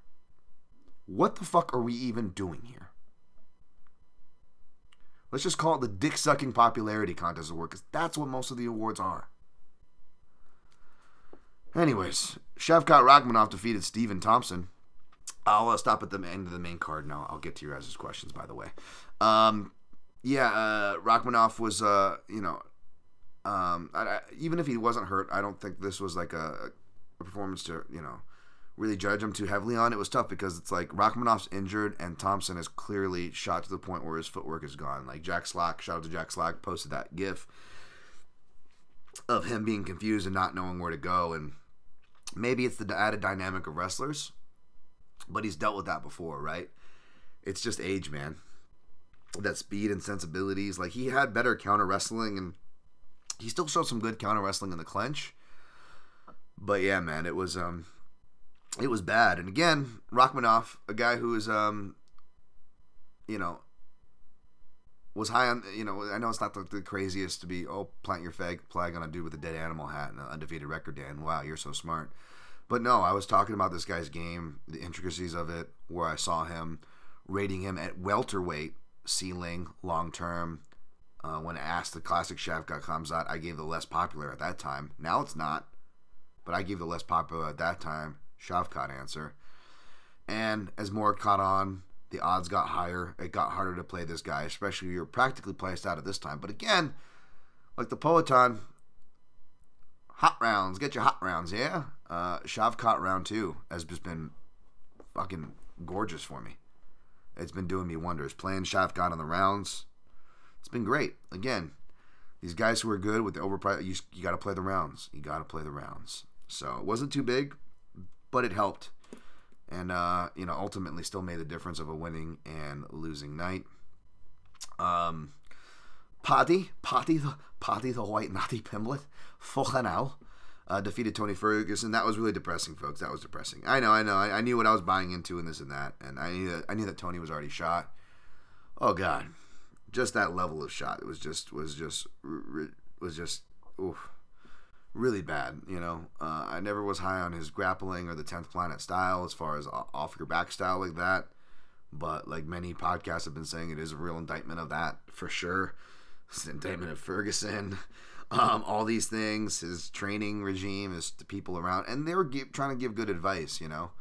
I'm not familiar with this corner. I saw it was the same corner. They were cornering some other people at Karate Combat prior, the dude with the mustache. And they were telling him to get up. You could see the frustration.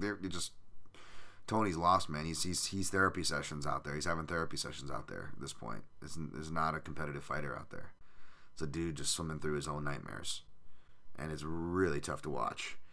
Paddy surprised me with how big he was. He just looked gigantic, not just with his giant head and shit from a fellow big-headed guy. I'm not hating. I'm just saying the guy's like a giant-headed Owen Hart out there. And Tony isn't small, and that really surprised me. Yeah, Paddy, like Shrek, like I said, it looks improved offensively for like the first few seconds. However long it takes, not like, forever how long it takes, to be honest, to get into the first deep exchange. And as soon as that first deep exchange, like I said, his chin goes right back to normal, and he's back to old Paddy. So again, I guess the best we could do, you know, I took my 1.5 unit shot. In my opinion, it was fine. It was worth it because Paddy still almost lost it. That was terrible to gas. I know he tried to finish him in the first round, but to gas that bad, and I know Tony was going to the body jabs and stuff, but like Tony just did not have a lot of oomph. Could not take a lot. He was not did not look like he was offering a lot. Paddy seemed like he was in the driver's seat the majority of the fight. I don't know why he was gassing so badly by the third round like that. Especially when that was the slower paces of it all, when he was on top. You know, more of the standing exchanges were in the first half, first round, or the heavy striking was in the first round mainly, to be honest. That was just a bad look. So at least the good news is hopefully we can at least, with that promotion, at least get a good line on Paddy. You know, the old, you know, the professional watering the plant, so to speak, and we can just get a good line on Paddy because, again, those of us who've been watching him since the Cage Warrior days, he's just barely getting past these fights that arguably some he didn't even get past, whether it's Jared Gordon, Julian Erosa. So yeah, I'll just, you know, not trying to be a hater, but you know, I will definitely wait for that. Josh Emmett defeated Bryce Mitchell. Again, some just because the results might not go your way. This is the same energy, and it does cash here, and we will get this replication. Hopefully for Paddy Pimblett's sake, not a complete replication, because boy, that was scary. I did not enjoy that. It almost took the enjoyment out of the way of a big win because Josh Emmett not only cashes, you know, for a unit at nearly 2-1, which he did close at 2-1, which was just stupid. This isn't just bias to me cashing this, by the way, folks. Like, this reminds me of, like, when people talk about certain lines, like, one of the legendary lines was, this sounds crazy to you guys, folks, at the time, but getting Frankie Edgar at UFC 211 for near even money against Yair Rodriguez was just a silly steal. Like, this is a guy at this point who had never been finished. He might have been in his post-prime, but in the very beginning of it, where his style was still functional, like a Clay Guida, you know? And, you know, Yair was, you know, say what you will about the athletic potential, was still overhyped and, you know, maybe not as defensively vulnerable as a Paddy Pimblett, but, like, I mean, I remember at that time he didn't even strike from the left side of his body. Like, all his strikes and his punches and his kicks, he would switch his stance, he would do spinning stuff, right? But if you looked, it was literally, he was a one fucking sided fighter. It was ridiculous at that point in Yair Rodriguez's career. You think he's getting by on athleticism and stuff now? Like, no. He's got much better technique now at this point. But that was a steal. There are certain lines. Maybe, you know, I don't know if it'll fit the most reliable underdog or reliable favorite, which I do love that category by you guys. By the way, shout out to my guy James Kendrick who collected those. I'm gonna read those at the end here. But yeah, Emmett Mitchell. Sorry, what was I saying? Oh, yeah, but this was just a stupid line. Like, it made no sense, like I said. And again, I probably would have hit it harder and had even less question about it if I didn't get my ass just fed to me all year, right? With just bad luck and stuff, that I have such PTSD from just getting my ass beat both in this game and out of it all year. I'm just like, where's the stick? Where's the stick? You know, like, you know, where's the trap? But it was just stupid. And again, I had people that I respect that were heavy on Bryce Mitchell. I'm not trying to be Mr. Revisionist and make myself look good and make other people feel like shit or look bad. That's not what it is. I have been on the wrong side of some really stupid fucking lines myself, okay? I'm just as guilty. But there are some lines that are just really stupid, and you want to hope you're at least on the right side of history. At least I was on the right side of history of this one, because it made no sense. It made no sense. We may have not seen Emmett against that style archetype, but even more so of, like, why are you so confident if you haven't seen him against that style archetype? We've seen him against better styles and more reliable styles and have a more reliable sample size of Emmett. In general, off the bat, no argument, that's a fact. But B, Bryce Mitchell is coming off of literally two, it's not even like you have to go digging. Like, his two most relevant sample sizes, his two most recent sample sizes are the most relevant ones for the style.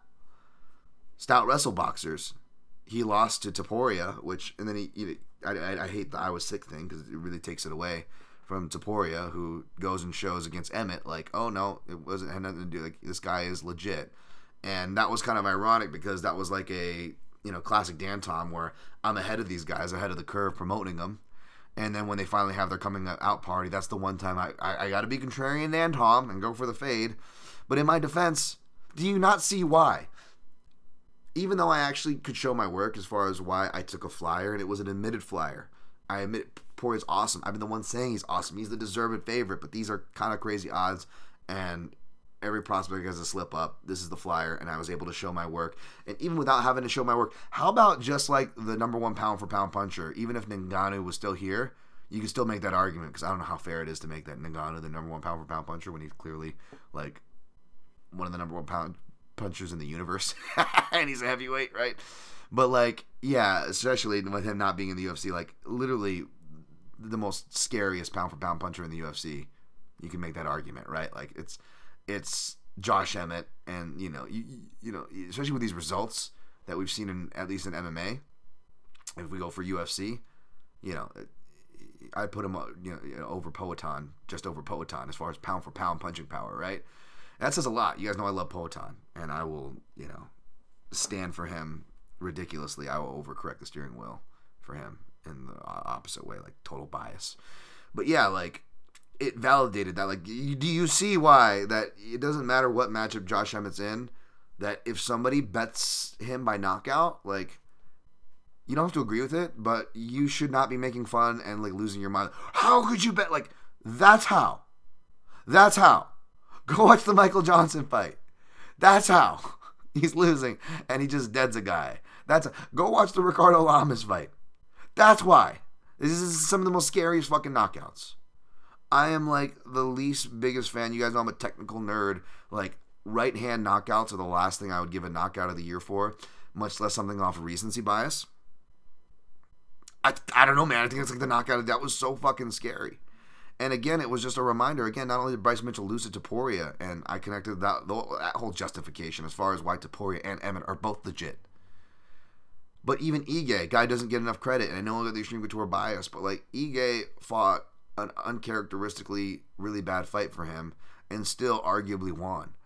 For anybody that knows criteria or just the common sense of looking at both the fighters to see Bryce Mitchell all fucked up in the eyes, like taking those shots. You really want to take those shots from a guy who hits harder than Ige with better takedown defense, arguably. I know the rate didn't show that way. They were like, Ige was like 53, Emmett was like 46, but again, it was the context, right?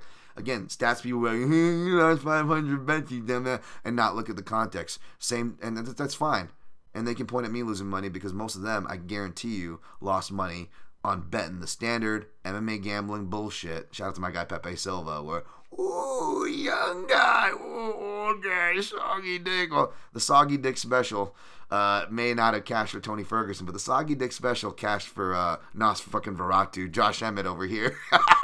So stick it. Put that in your pipe and fucking smoke it for the old guys, baby. Style. I love seeing the old guys in stylistic analysis, stylistic matchups, which is what this sport is based on. It's the matchups, people. It's been told to you, even from the Rogans of the world from the beginning. Y'all don't listen. It's all about fucking size and age and that bullshit. Which I know, like, by the statistics, that's where I was like, by the statistics, I don't have to think or have my own opinion as a critical thought. I can just shit on old people and cash and act like I'm the shit. Like, okay, fine. Good on you guys. Because I have a lot of friends that have been cashing on those trends, too. But you guys know me. You guys know what I'm about. Whether it's, shouting, rooting for the old dudes, y'all must have forgots, the plus monies, the underdogs, by the lines, in life. To sticking to what got me to the dance, and what got these people to the dance, the martial arts, the style, how that interacts. That's it, baby. That's it. That was a beautiful cash. It was, I can say with no bias, I don't blame anybody for putting that other knockout of the year. Might be mine. And seriously, not just the line of the year, the betting line of the year. This is going to go down as one of those all-timers, I would imagine. I would love someone to weigh in on this who didn't bet this, that is in the gambling community, because I feel like even people who were on the Mitchell were like, what the fuck were we on, right? What the fuck was that, right? Like, he had no business being favored. He had no business being juiced. He had no business being favored nor juiced on short notice, much less, or on a full camp, much less at short notice, which he stepped in there at. It made no sense. That line was the gift of the year, and I don't say that to feel bad, because if anybody should, even someone like me, who is victory lapping right now, still feels bad, because I feel like if I were more confident, that would have been an easy 2-unit bet. I should have gone in on that motherfucker. God damn. Josh Emmett over Bryce Mitchell. One of the stupidest lines of the last 5 years, not just this year. Easy winner for this year. Alonzo Mena, let's go real quick to the recap, the you guys in the chat, and we'll finish this out. All right.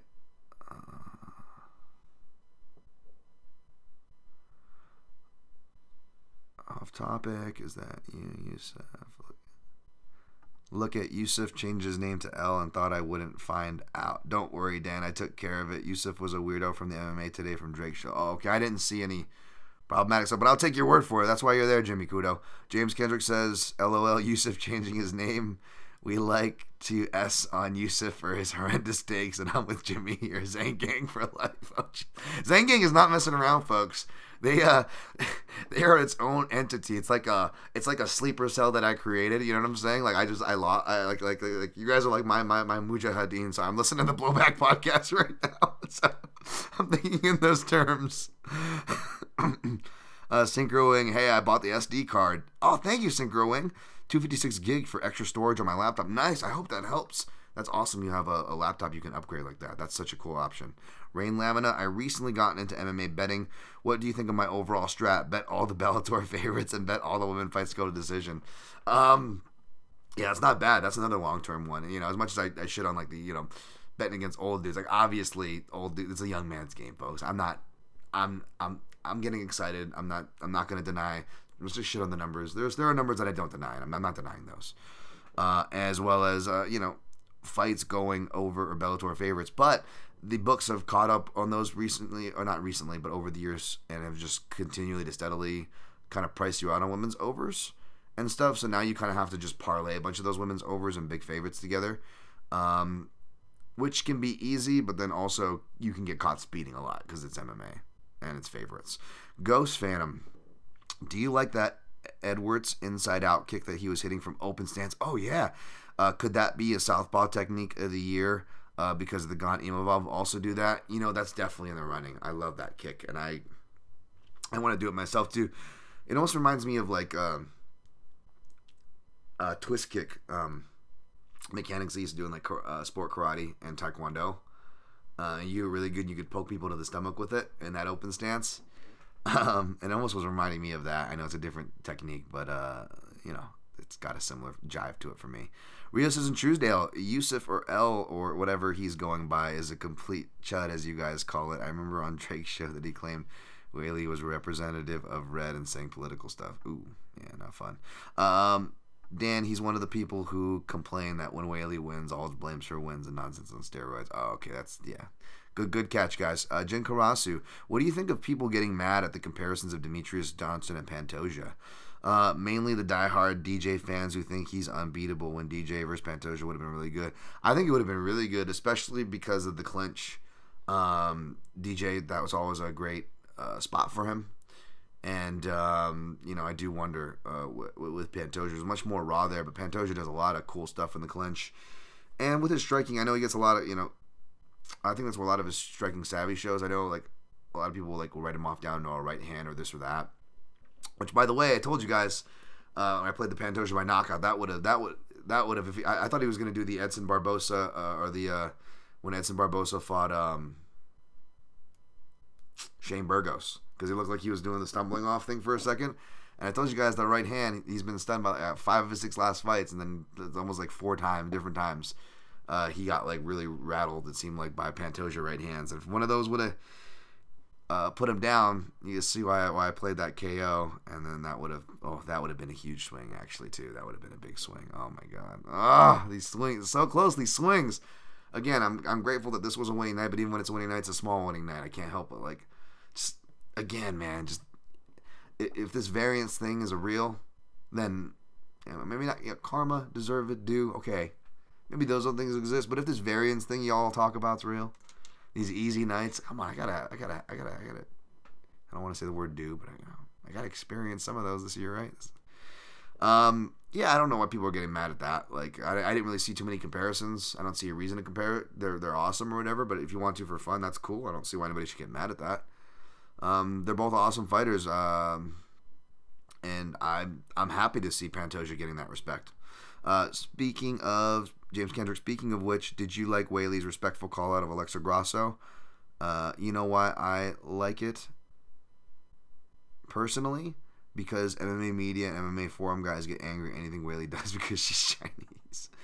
Yeah, I'm sure there's a lot of that as well. I didn't see the call out actually, and it doesn't surprise me that Weili was respectful, and that's actually like a really good matchup. I don't know, you know. We got Suarez in the wings. I don't know what's going on. I know we're going to have a contenders fight, number one contenders fight with Blanchfield and Fiorot. So we'll see, but, you know, I wouldn't hate that as far as, you know, super fights go.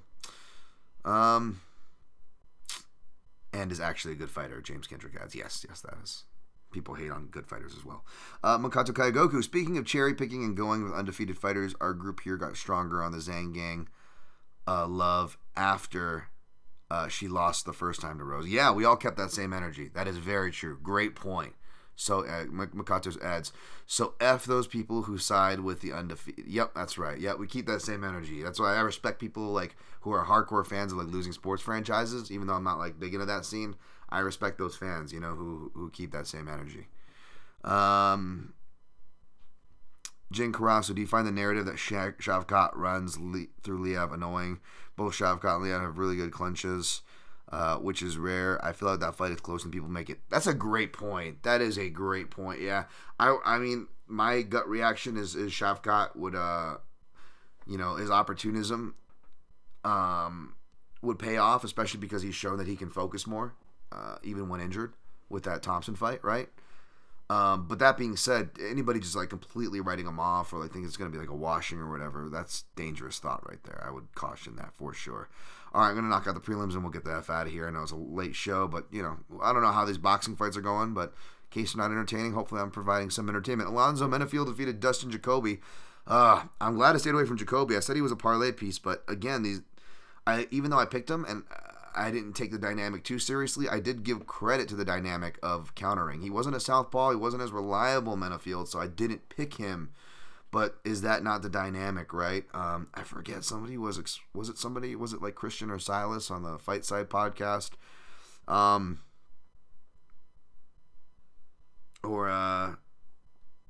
don't know who it was. Wasn't my guy Clint? Shout out to Clint. I don't know. I saw somebody comparing him to Rob Font. And that was kind of a decent comparison in the sense of, you know, feeling out off that jab. But if somebody has a counter to that jab and those certain counters, those are kind of his kryptonite there. And that seems to be the case with Jacoby. He's just winning the majority of the rounds, but he's giving so much that they eventually find their big moment and are able to. I know they hate to use the word in the official judging trainings when they're giving languages. They don't like to hear that somebody stole a round. But yeah, you know, essentially.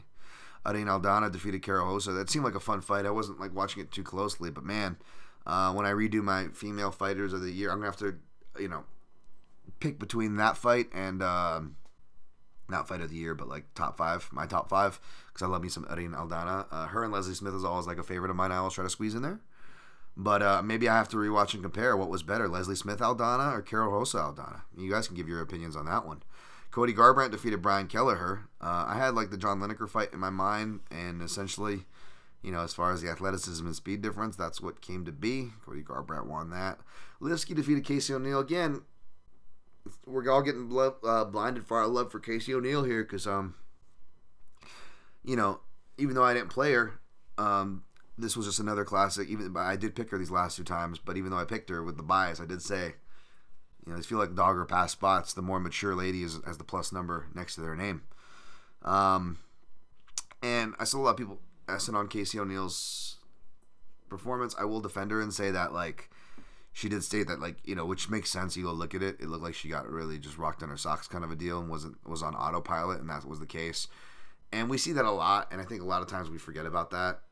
And we need to cut some leeway for fighters in general. I think Fenyo brought this point up about a fight not too long ago, and I thought it was a great point. I think it's worth repeating here, especially because it's not me, like, standing for somebody. Like, it's clearly what happened if you go watch the fight, like, even without her giving her explanation. But, yeah, she was definitely disappointed in it. Obviously, any fighter would be in a low place, so it does suck to see people just get shit on when it's like they know. They just got really fucked up. You know, what do you want? What do you want from them, you know? Tajiro and Blackout defeated Cody Durden. I jinxed Durden. Again, I don't feel the worst for losing this bet. And it's not really surprising because, again, it's classic Dan Tom, right?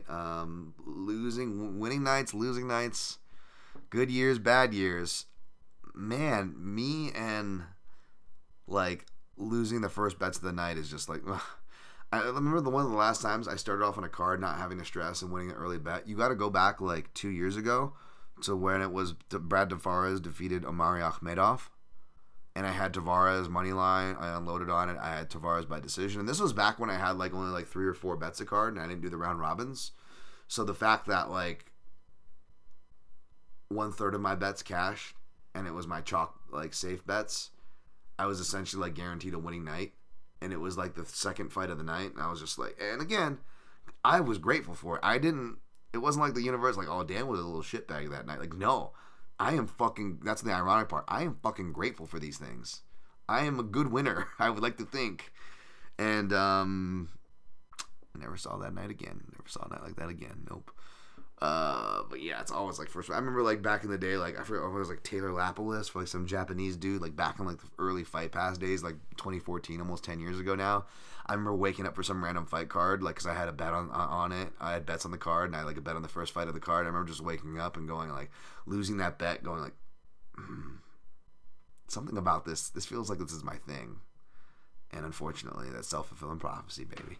Losing the first bets of the night. We'll see. We'll see if we can break that trend. Like, I'll probably place a prelim bet no matter what it is on the first card of the 2024 just to see where we stand on 2024. Like that's gonna be the omen. Like that's gonna be like the Groundhog's Day. You know, the groundhog to see. You know, are we gonna have a long winter this year? Like let's see if no. It death taxes and Dan Tom losing his first bet of the night. Andre Fili defeated Lucas Almeida. Was really happy for Fili. Especially after, you know, losing his dog and the John Wick thing. You know, he must have been in his own John Wick mode, man. Like, I'll tell you, after I was telling you about my recap of the year, and if on top of it I was going to lose my dog this last, I was just like, fuck. Yeah, I would have been Dan Wick for sure. Shamil Gaziev defeated Martin Buzai.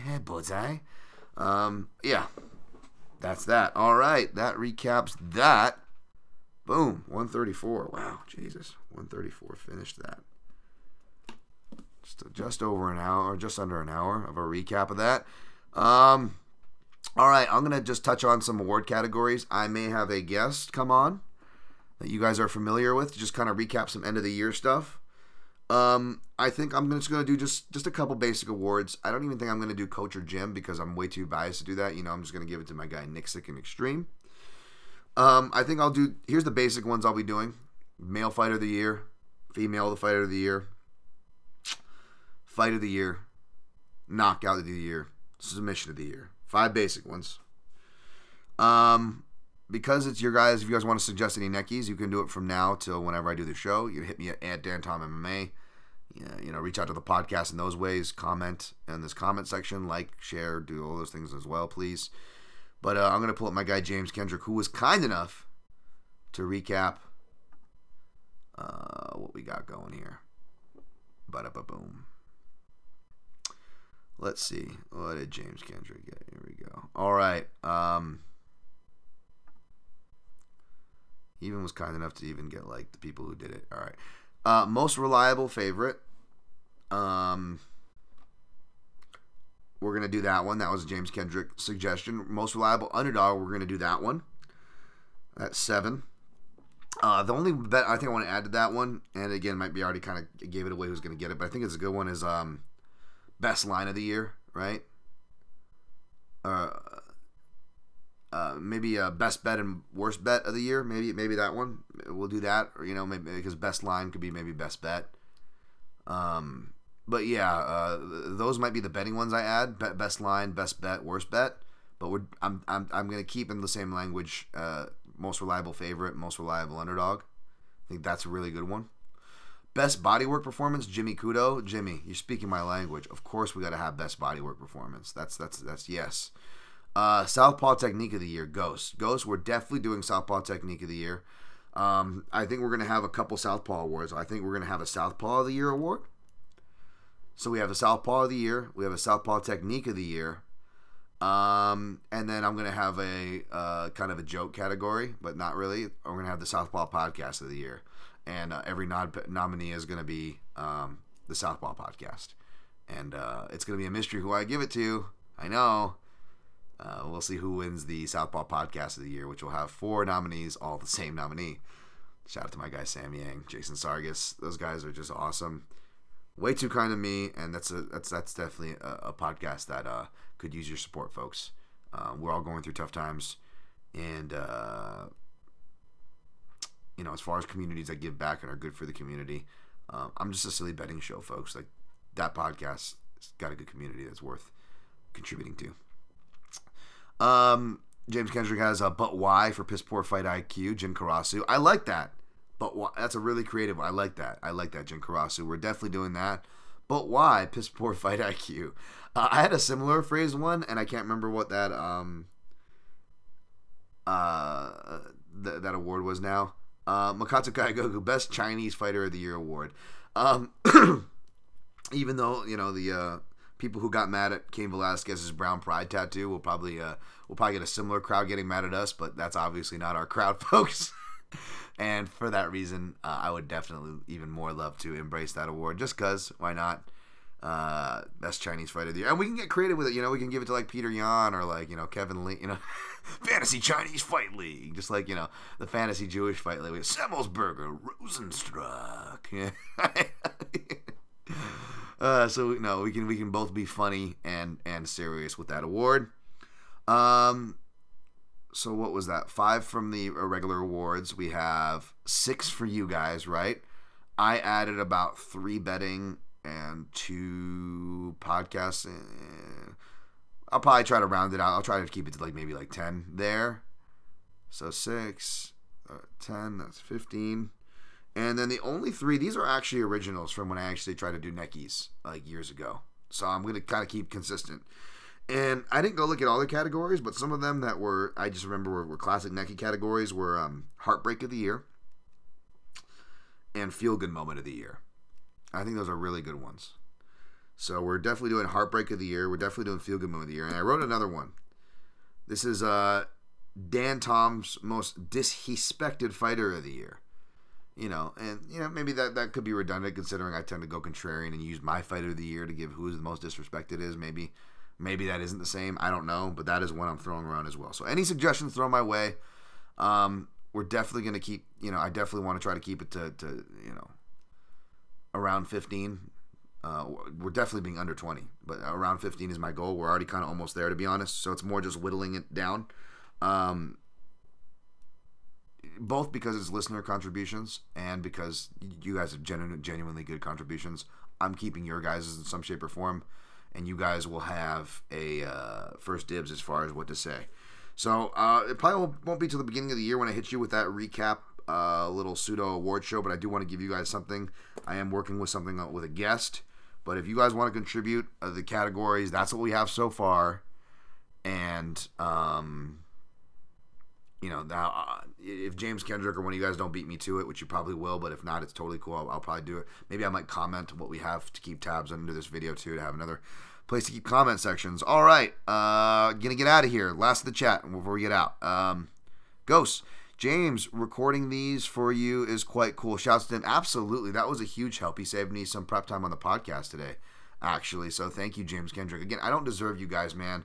And that is part of the reason why I want to do better and do more, and even though you guys would be totally understanding for the breaks that I take, it's also why I don't like to do it, because I want to give you guys content. You guys are just so key to me, and if for whatever reason, I don't know why, but for whatever reason, if I have become a key part of your entertainment and weekly visit, I want to respect that, because I do not take that for granted. I am so grateful for that. I am so grateful for this. I am so grateful for everything. Please don't get it twisted. I know I can come off like a complaining cunt sometimes, and I apologize if I do. It's not my intention. I'm very grateful for this, for you guys. I wish you guys nothing but the best. I know it's been a rough year. I'm just gonna look to survive this holidays and New Year's without family and the normal friends. Gonna go roll tomorrow for some pre-Christmas Eve rolls at least, so I can see my gym friends at least. That'll be nice. Get on the mats. Did some hot yoga yesterday to try to get back on my workout grind. Just gonna keep doing that, man. Just gonna keep grinding, you know. Don't have the betting results to post. Don't have the dramatic low weight and flexing photos with the beach behind me or trips that I was planning. And I had to. I lost all these opportunities this year, which is fine. We're gonna make up for it next year. As much as I didn't want to say that, as much as it's not as fun to have something to flex in the show. I don't know. I got you guys, man. I got my dogs. I got this. I got what's left of my health, and which is a lot, and I'm grateful for it. So I'm super grateful. I love you guys. I wish you guys the best year. Please reach out to your loved ones, friends, family if you have them.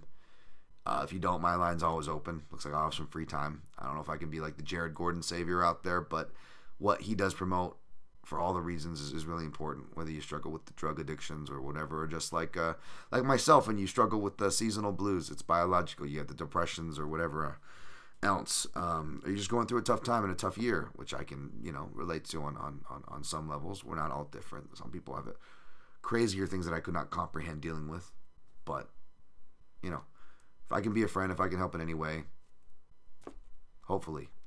Hopefully this was a help, and love you guys. Have a great year. Those are pretty good, Dan. Thank you, sir. Thank you, Ghost. Have a great end of the year. Have a safe New Year's, safe holidays, whatever you guys celebrate.